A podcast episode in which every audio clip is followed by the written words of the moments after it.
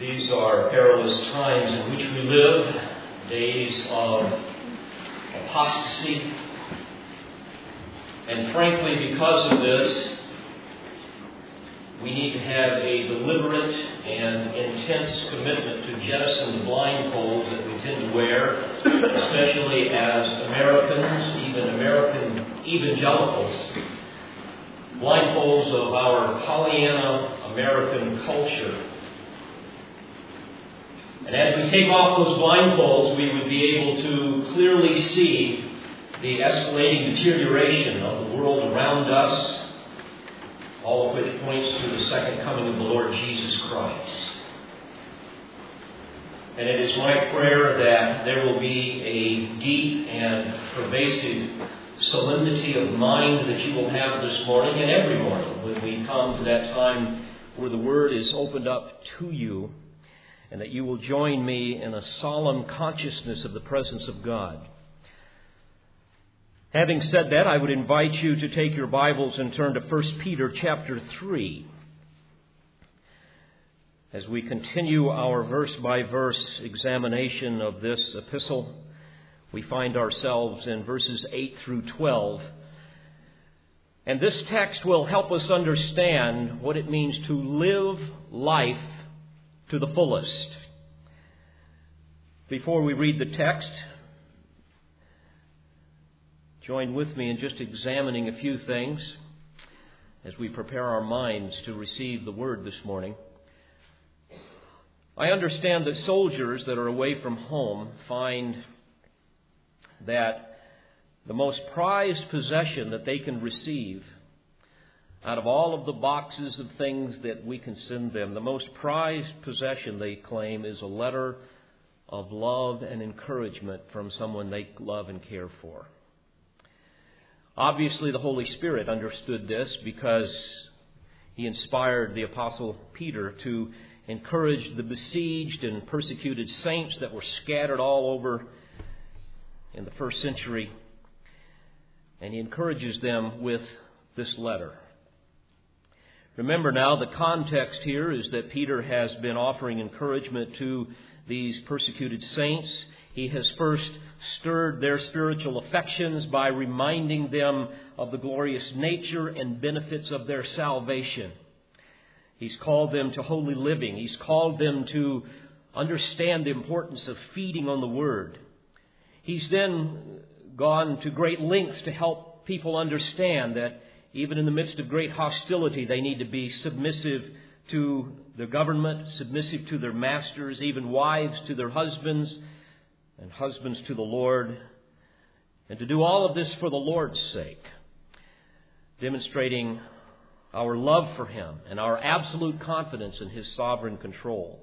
And now in verses 8 through 12, he underscores his admonitions for submission by giving an immensely practical summary of the marks of a consummate Christian in order that we might be able to live life to the fullest. Especially so that these persecuted and suffering saints of the first century, even in the midst of great trauma, would be able to live life to the fullest. Notice what he says in verse 8. To sum up, let all be harmonious, sympathetic, brotherly, kind hearted, and humble in spirit, not returning evil for evil or insult for insult, but giving a blessing instead. For you were called for the very purpose that you might inherit a blessing. For let him who means to love life and see good days refrain his tongue from evil and his lips from speaking guile. And let him turn away from evil and do good. Let him seek peace and pursue it. For the eyes of the Lord are upon the righteous, and his ears attend to their prayer. But the face of the Lord is against those who do evil. Before we examine this text closely, let's think about life in general for a little bit. And I would encourage you to think about your life in specific as well. I was reading that a certain person traveling through a city continued to call out, Who wants the elixir of life? the daughter of Rabbi Joda, heard him and told her father. And he said, Call the man in. And when he came in, the rabbi said, What is the elixir of life thou sellest? He answered, Is it not written, What man is he that loveth life and desireth to see good days? Let him refrain his tongue from evil and his lips from speaking guile. This is the elixir of life and is found in the mouth of man. A careful observer of Christians will quickly notice there are two categories of saints. There are those who live life to the fullest, and there are those who merely exist. There are those, you might say, that sing, and those that whine. There are those who live life to the fullest, and those kind of people see life as an adventure. But those who merely exist see it as a chore. Those who really live love a good challenge, whereas those who merely exist tend to give up in despair. Those who live life to the fullest take time to smell the roses, but those who exist always complain about the thorns. Those who live participate in a wide spectrum of life experiences, whereas those who merely exist tend to watch others living life, typically on the television set, afraid to try anything new.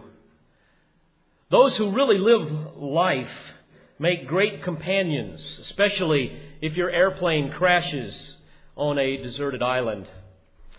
But those who exist, well, let's just say that you'll probably wish you hadn't survived.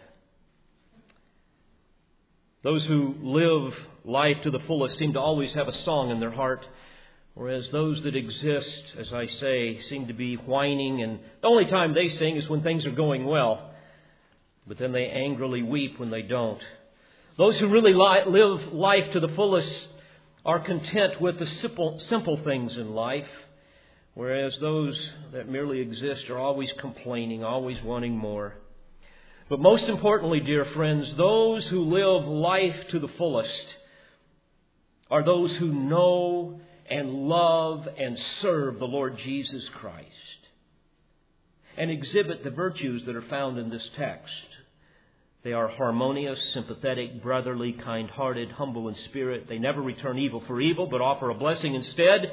These are the ones that desire life. They love to see good days and they guard their tongue, they pursue peace, and they pray. What about you? Don't you know there were some serious whiners among those early saints? And my, they had a lot to whine about, a lot to complain about. But there were also some singers.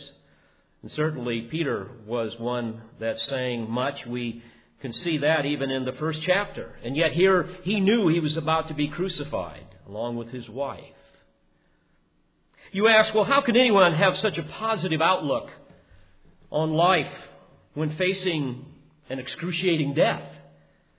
Well, the answer is found in the first chapter that we studied, found even in his salutation, where Peter begins by exalting the triumphs and the truths of his election and our election, that we are chosen and sanctified and sealed and blessed. And as a result of all of that, he breaks forth in that glorious doxology where he expresses the source and the power and the promise and the confidence of his hope and our hope. That we have a living hope. We have an inheritance that is imperishable and undefiled and will not fade away, reserved in heaven. It's as if, it's as if Peter was saying, there is absolutely nothing anyone can do that can steal my joy or your joy because our joy is not dependent upon the circumstances of life, but it's dependent upon the certain realities of heaven that are inherent in our salvation. And therefore, in verse 6 of chapter 1, he says, In this you greatly rejoice. Even though now for a little while, if necessary, you have been distressed by various trials. So, Bring on the persecution. Bring on the suffering. Bring on the disappointment, disappointments. You know, the Apostle Paul was the same way. He was a singer. He was not a whiner. He lived life to the fullest. I think of Acts 16. You remember when Paul and Silas were in the jail cell? And at midnight, the text tells us that they were praying and singing hymns of praises to God, and the other prisoners were listening, and then the earthquake came. This is why the Apostle Paul could add his words of praise, saying, For me to live is Christ, and to die is gain. O oh, death, where is your victory? O oh, death, where is your sting? Thanks be to God, he said, who gives us the victory through our Lord Jesus Christ. 1 Corinthians 15. Well, friends, this is the very heart of Peter's epistle. The Spirit of God is speaking through him to help those early saints and to help all of us focus on the amazing blessings and privileges of our salvation. Now, those who know nothing of salvation, who know nothing of Christ, are going to continue to be bored out of their mind as they listen to me this morning. But hopefully, the Spirit of God will stir your heart. Because these things of which I speak are not mere oratory, but they are the expressions of one who truly knows and loves Christ, as I know many, if not most of you, do.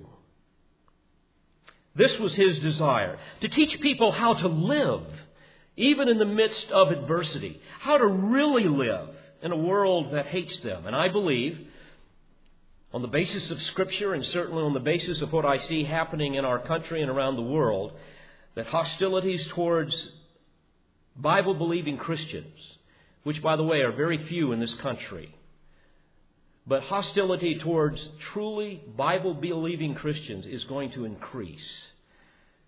So we need to know what it is to, or how we should live life to its fullest. And so Peter is teaching us here that the Christian life is a journey. It's a journey to the glories of heaven that requires us to traverse the paths of suffering many times. So over and over again, Peter instructs us with very practical truths for victorious living, truths that were modeled by our Savior so that we can live life to the fullest, come what may. Now, contrast this type of attitude with those in our society and our Western culture. I was reading about a program that was on PBS. And it was a program on this issue of affluenza, which is a rather interesting term that describes our American culture. In fact, they define it this way affluenza is the bloated, sluggish, and unfulfilled feeling that results from efforts to keep up with the Joneses. Another way of defining it is, is it is an epidemic of stress, overwork, waste, and indebtedness caused by dogged, the dogged pursuit of the American dream. it's fascinating as you look at some of the statistics that this and other shows and research groups have discovered. For example, many of today's three car garages, they say, occupy 900 square feet, which was just about the average size of an entire home in the 1950s. And typically we store things in them that we seldom use, and I'm as guilty as you are. It's interesting, too, that according to research, the percentage of Americans calling themselves, quote, very happy reached its highest point in 1957, and it's gradually been going down since then. Yet, today we consume twice as much as those people did in the 1950s. Since 1950, Americans have alone have used more resources than everyone who has ever lived before us. Each American individual uses up to 20 tons of basic raw materials annually.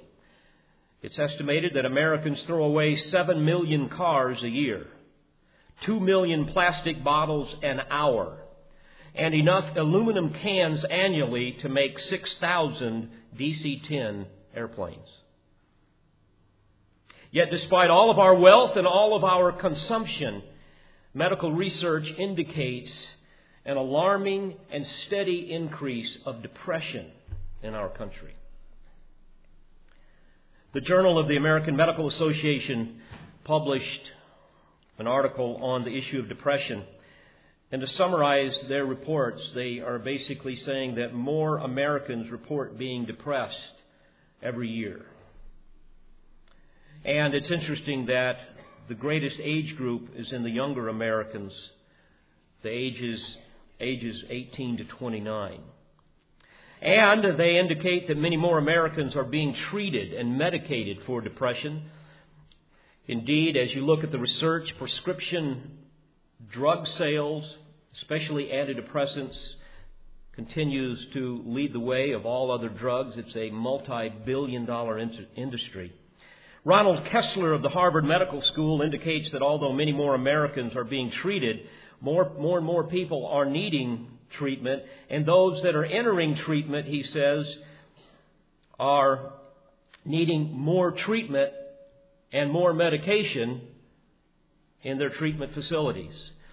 And it's interesting, as I read through much research the last several weeks, that the researchers admit that there is a nagging question here that requires an explanation.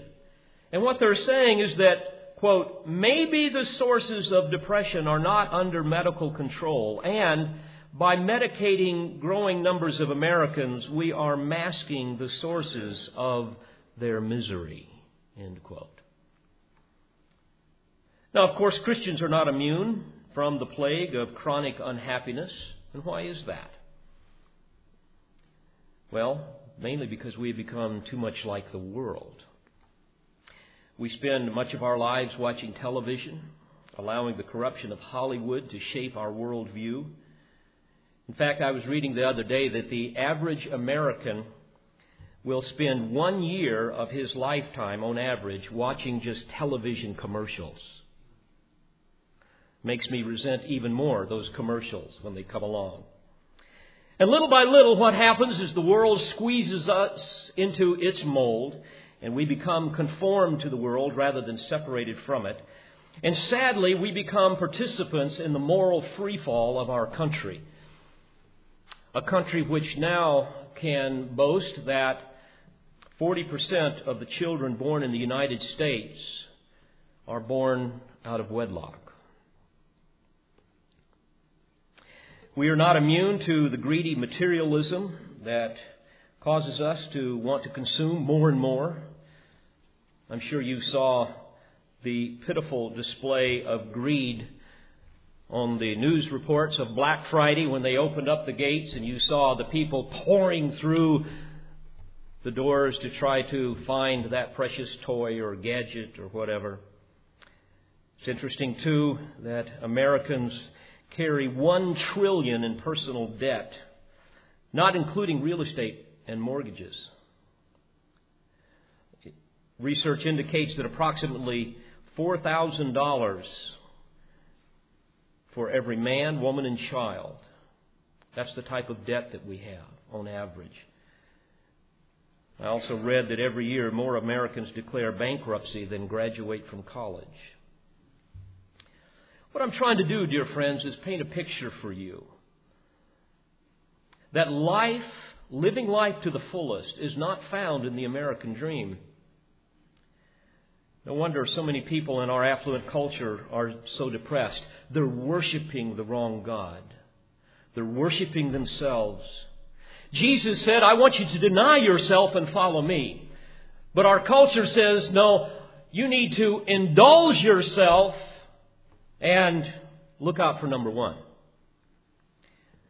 By the way, this is the fundamental perversion of the divine order that we see in apostate evangelicalism. Rather than preaching a gospel of self denial, many preach a gospel of self fulfillment, a gospel of self indulgence in order to be popular.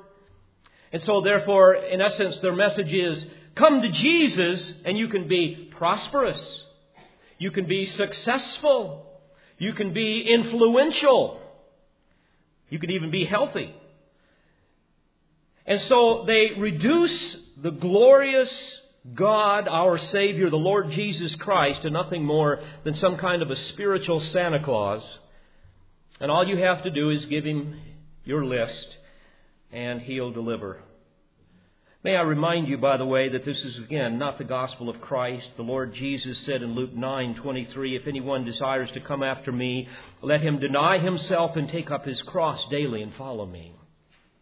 For whoever desires to save his life will lose it, but whoever loses his life for my sake will save it.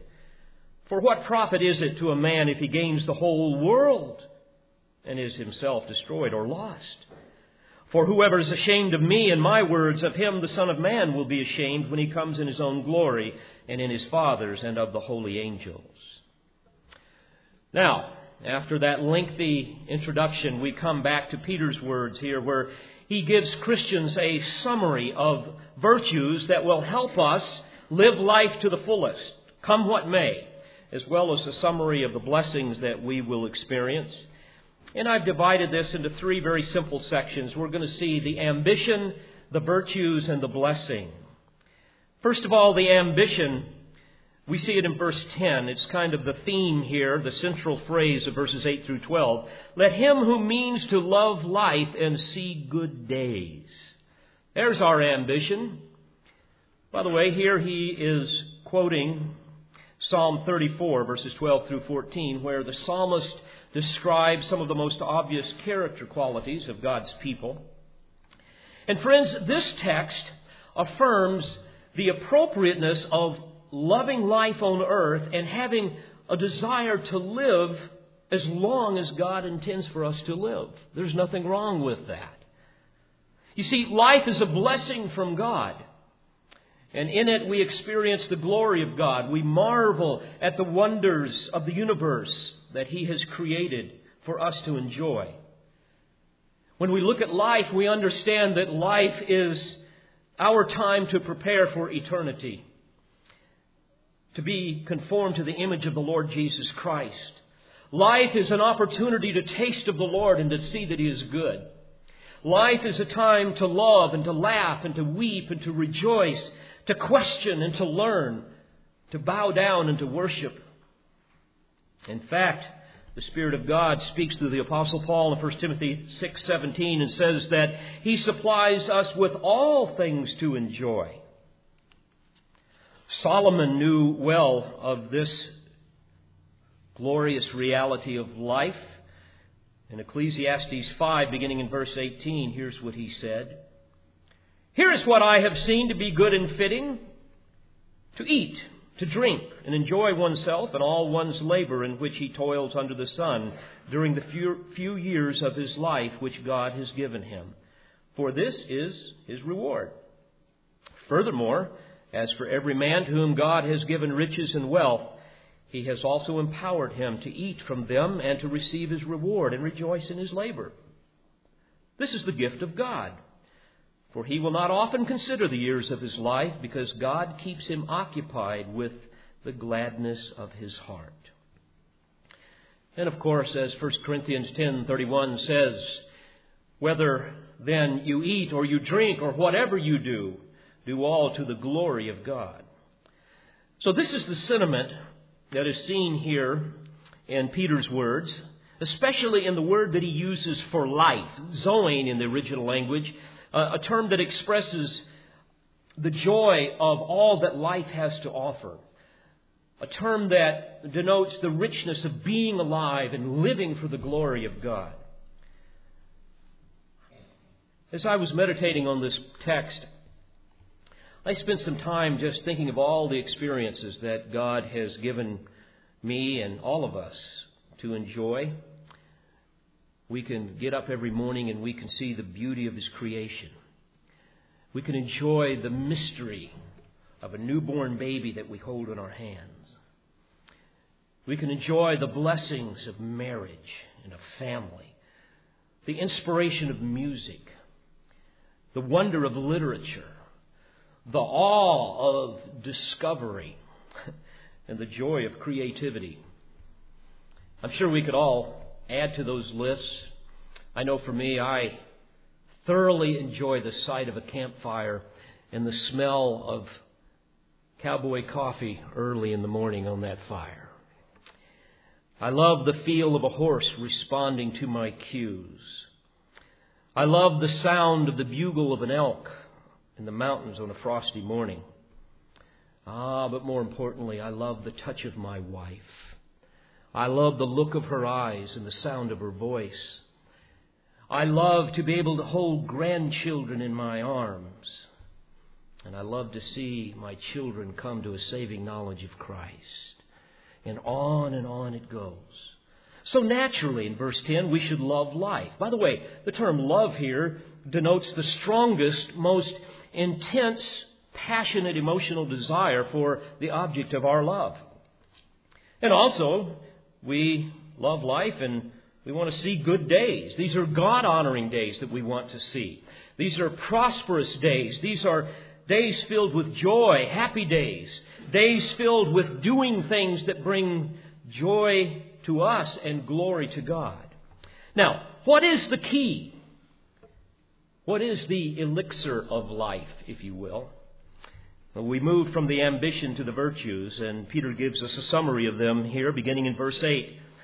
He says, To sum up, let all be harmonious. Oh dear, it's going to leave some of us out. Those that can't seem to get along with anyone, those who are controlling, those who are opinionated, self willed, negative, proud, and just downright cantankerous. Folks, if that describes you, you're not living life to the fullest nor are those who have to endure you. We are to be harmonious. Homophrones in the original language, it literally means like minded. It's an inward commitment to be compatible with others and all that that entails. We know what a harmony is. And a harmony means that there are certain notes in a chord that fit together that sound beautiful to the ear. If you get the wrong note in there, just one wrong note in that chord, there's going to be dissonance. We are to be harmonious. We're all members of the same body, 1 Corinthians 12. And harmony among the brethren is especially important during times of hostility. In fact, in Philippians 1, beginning in verse 27, the Apostle Paul reminds us to conduct yourselves in a manner worthy of the gospel of Christ. He goes on to say, Stand firm in one spirit, with one mind, striving together for the faith of the gospel, in no way alarmed by your opponents, which is a sign of destruction for them, but of salvation for you, and that too from God. Friends, I would submit to you that a harmonious Christian will do all that he or she possibly can to avoid schism in a family, and certainly in a church family. This would be the opposite of those who are dissonant, who are divisive. You'll see this many times in church hoppers. They're always complaining, stirring up trouble. They will have few friends. Typically, their families will be in turmoil. These type of folks are not living life to the fullest. Not only are we to be harmonious, but he says sympathetic. This refers to a readiness to enter into someone's feelings, whether it be sorrow or joy. We read of this in Romans 12:15. We are to rejoice with those who rejoice and weep with those who weep. Happy Christians, my friends, will be sympathetic, caring Christians. Whereas unhappy Christians will be indifferent and selfish when it comes to the needs of others. Which category describes you? harmonious, sympathetic. He also adds brotherly. It means to have affection or love for other Christians. A love that would be manifested by selfless acts of kindness. And there are so many examples of this in Scripture. I'll give you one in 1 Thessalonians 5, verse 11. We're told to encourage one another and build up one another just as you also are doing. Friends, never underestimate the power of an encouraging word.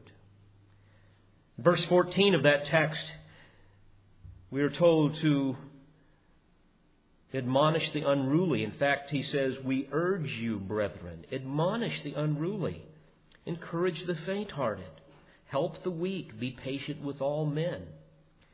You see, folks, we are to get involved in the lives of other Christians. We're part of a family. There is a kindred spirit. We are those of like precious faith. Therefore, we are to be brotherly. And when we do, the Lord will reward us by helping us to live life to the fullest. We are also to be kind hearted. By the way, this term in the original language is often translated bowels or intestines. It's an interesting word because the root of this term refers to one's internal organs, or as I would like to say, our guts. That's the way we think of it. And this really denotes the emotional, visceral, gut wrenching passion that would motivate us to meet the needs of others. You know, that gut feeling where you just have pity on someone, where you have compassion on them. In fact, this is the same type of compassion, the gut wrenching compassion that the Lord Jesus had when he wept over those who rejected him in Jerusalem. You know, I have never seen a sad, sour, depressed Christian who willingly and joyfully visits hospitals and nursing homes and is involved in the lives of those who are in need. I, have never seen that. I've never seen that kind of Christian when they are involved in the family of God. You know, it's fascinating as you think about it. Weeping Christians are happy Christians. The Bible is full of paradoxes, is it not? You want to gain your life, you've got to be willing to lose it. Weeping Christians are happy Christians when we weep for the things that God weeps for. Now, why is that? simply because such compassion is a certain indication that that individual is indwelt and controlled by the Spirit of God, who is the very source of love, joy, peace, patience, goodness, faithfulness, kindness, gentleness, and self control. Galatians 5, the fruits of the Spirit. We are also to be humble in spirit, Peter says. Literally, it can be translated, we're to be humble minded. Of course, humility is the quintessential virtue of the Christian. For we, more than all others, are acutely aware of our sinfulness and the undeserved mercy and grace that God has lavished upon us in our salvation. All coming from our Heavenly Father. As Peter reminded all of us in chapter 1. Practically speaking, the Apostle Paul spoke about this humble mindedness in Philippians 2, beginning in verse 3. He says, Do nothing from selfishness or empty conceit, but with humility of mind. Let each of you regard one another as more important than himself. Do not merely look out for your own personal interests, but also for the interests of others. You see, humility will always be the dominating motive of the Christian who lives life to the fullest. For that kind of Christian knows in his heart or in her heart that our citizenship is in heaven. That Christian knows that his ultimate joy is not in this life, but in the next. And so he lives in light of eternity. He knows that the eyes of the Lord are upon him, as this text says, and that his ears attends to his prayers. He knows that if God is for him, who can be against him?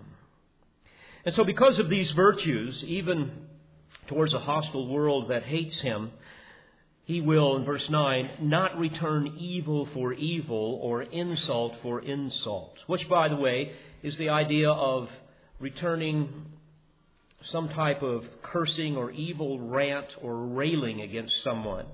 But instead, give a blessing, it says. You see, this is the power of the Christian worldview. And this is the very opposite of the go ahead and make my day mentality of our me first, dominated culture in which we live. I'm sure you would have to agree with me that you grow weary of the never ending complaints of people who feel as though their personal rights have been violated. I get so sick of this. Well, somebody used a certain word and called me a bad name, and so I'm going to sue you. Or you belittled my sexual orientation, so I'm going to take you to court.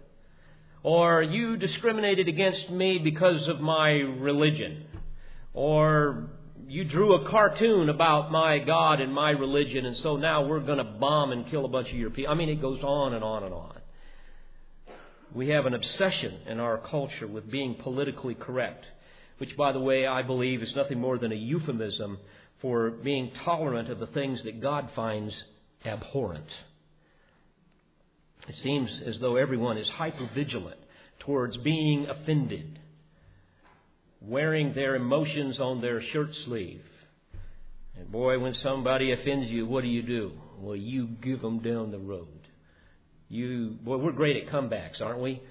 I know I am, and I have to swallow most of them. We struggle with this. It's part of our flesh. And if it gets bad enough, we'll sue them. That's what we'll do. But this should never be the mindset of a Christian, especially if you love life and you want to see good days. Folks, we've got to learn when we're mistreated, and we will be, and it's going to get worse. You need to learn to blow it off. You need to learn to get over it. Welcome to a fallen world. You know? Pray for these people. When we're the targets of evil treatment by the world, we are to turn the other cheek, Jesus said in Matthew 5. Let me remind you of that text. He said, Whoever slaps you on your right cheek, turn the other to him also.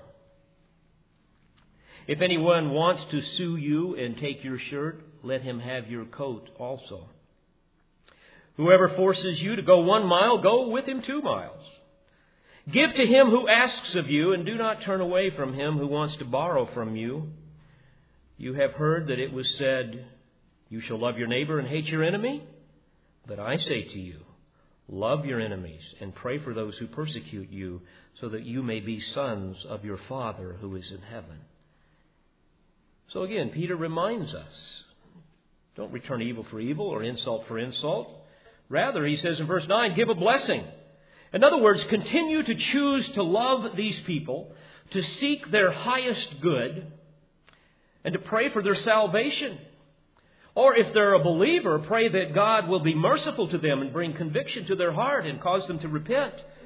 And with that, have a desire for reconciliation and a heart of forgiveness.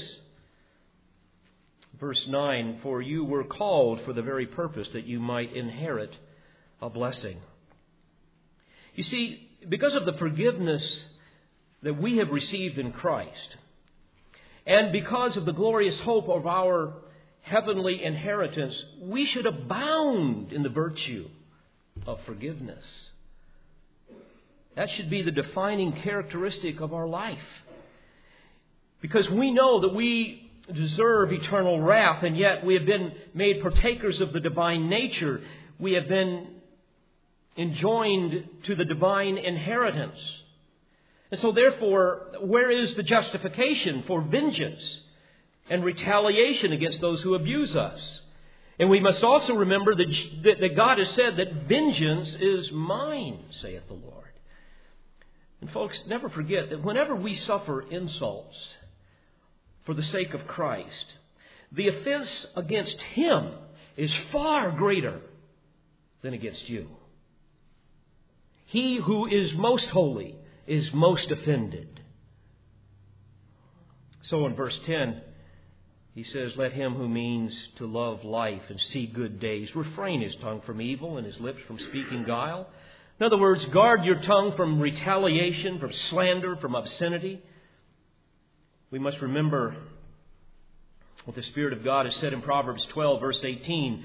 There is one who speaks rashly, like the thrusts of a sword, but the tongue of the wise brings healing.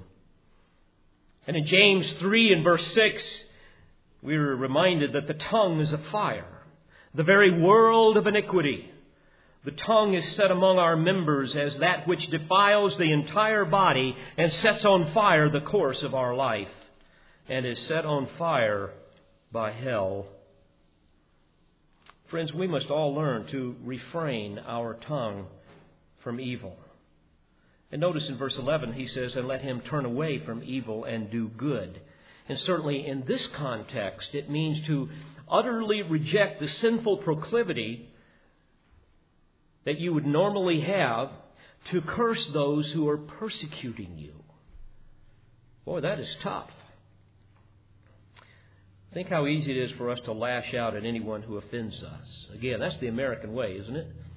The, the slightest provocation becomes the trigger for instant retaliation. And instead, we're told to turn away from evil and do good. My friends, once again, this is the elixir of life. If you want to live life to the fullest, learn to seek peace and pursue it, as we read in verse 11. Let him seek peace and pursue it. Now, let me digress for just a moment. Peace here is not peace on earth, not this corny kumbaya stuff that you hear typically. That, that is not going to happen. Things are not going to get better, things are going to get worse. And you say, boy, that's a pessimistic view. No, that is a biblical view. And I say that with great hope and great joy because I know that these things must come to pass. Peace is not going to come upon the earth until the Prince of Peace comes and brings peace.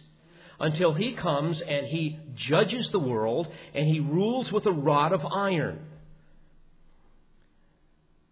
In fact, Jesus said in Matthew 10, verse 34, Do not think that I came to bring peace on the earth. Oh my, that shattered a whole lot of sermons for a whole lot of preachers.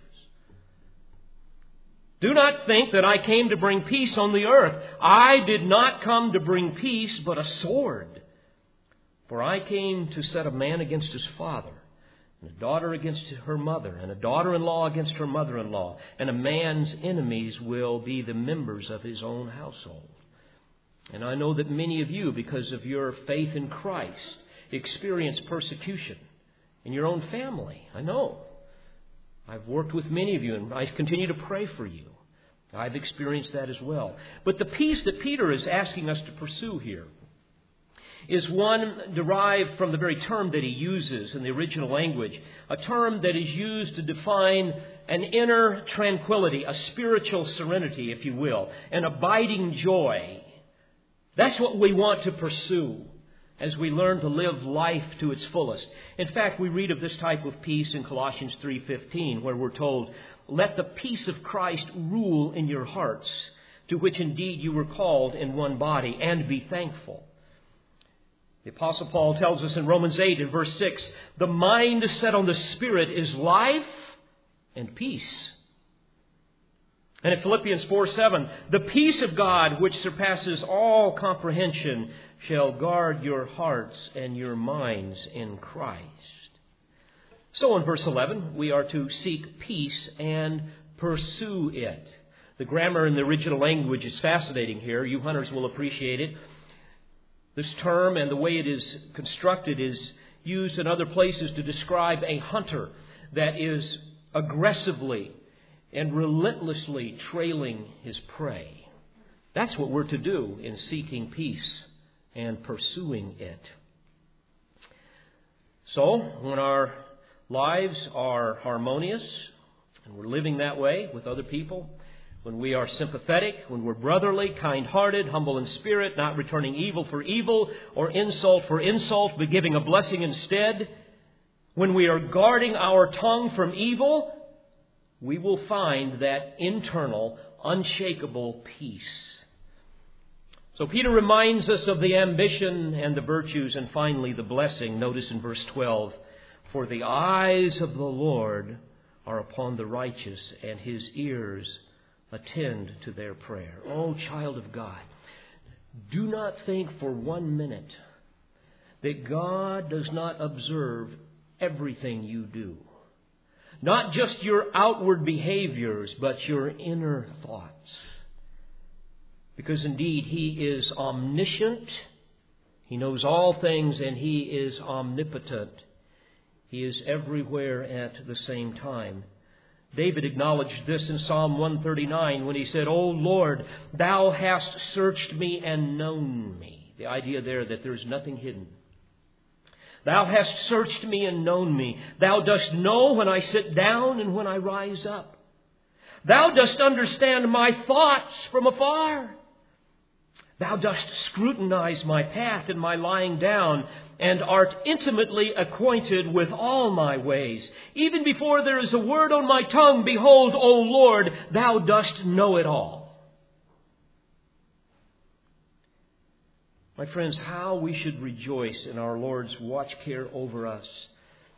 He never sleeps, he never slumbers. He is intimately acquainted with all of our ways. Indeed, the eyes of the Lord are upon the righteous, and his ears attend to our prayer. And for those who live consistently with these Christ like virtues, we can be assured that he will hear our prayers. And by implication, those who violate these admonitions will forfeit divine blessing. And as a result, those kind of people, even though they might be a believer, will not be able to live life to the fullest.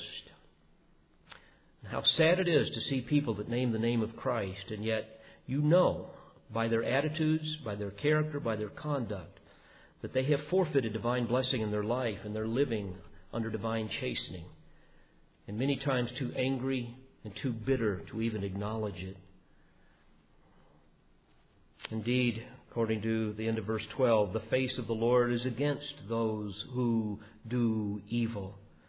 And, folks, such a thought should cause us all to tremble for those who refuse to submit to the Lordship of Jesus Christ, those who mock His Word.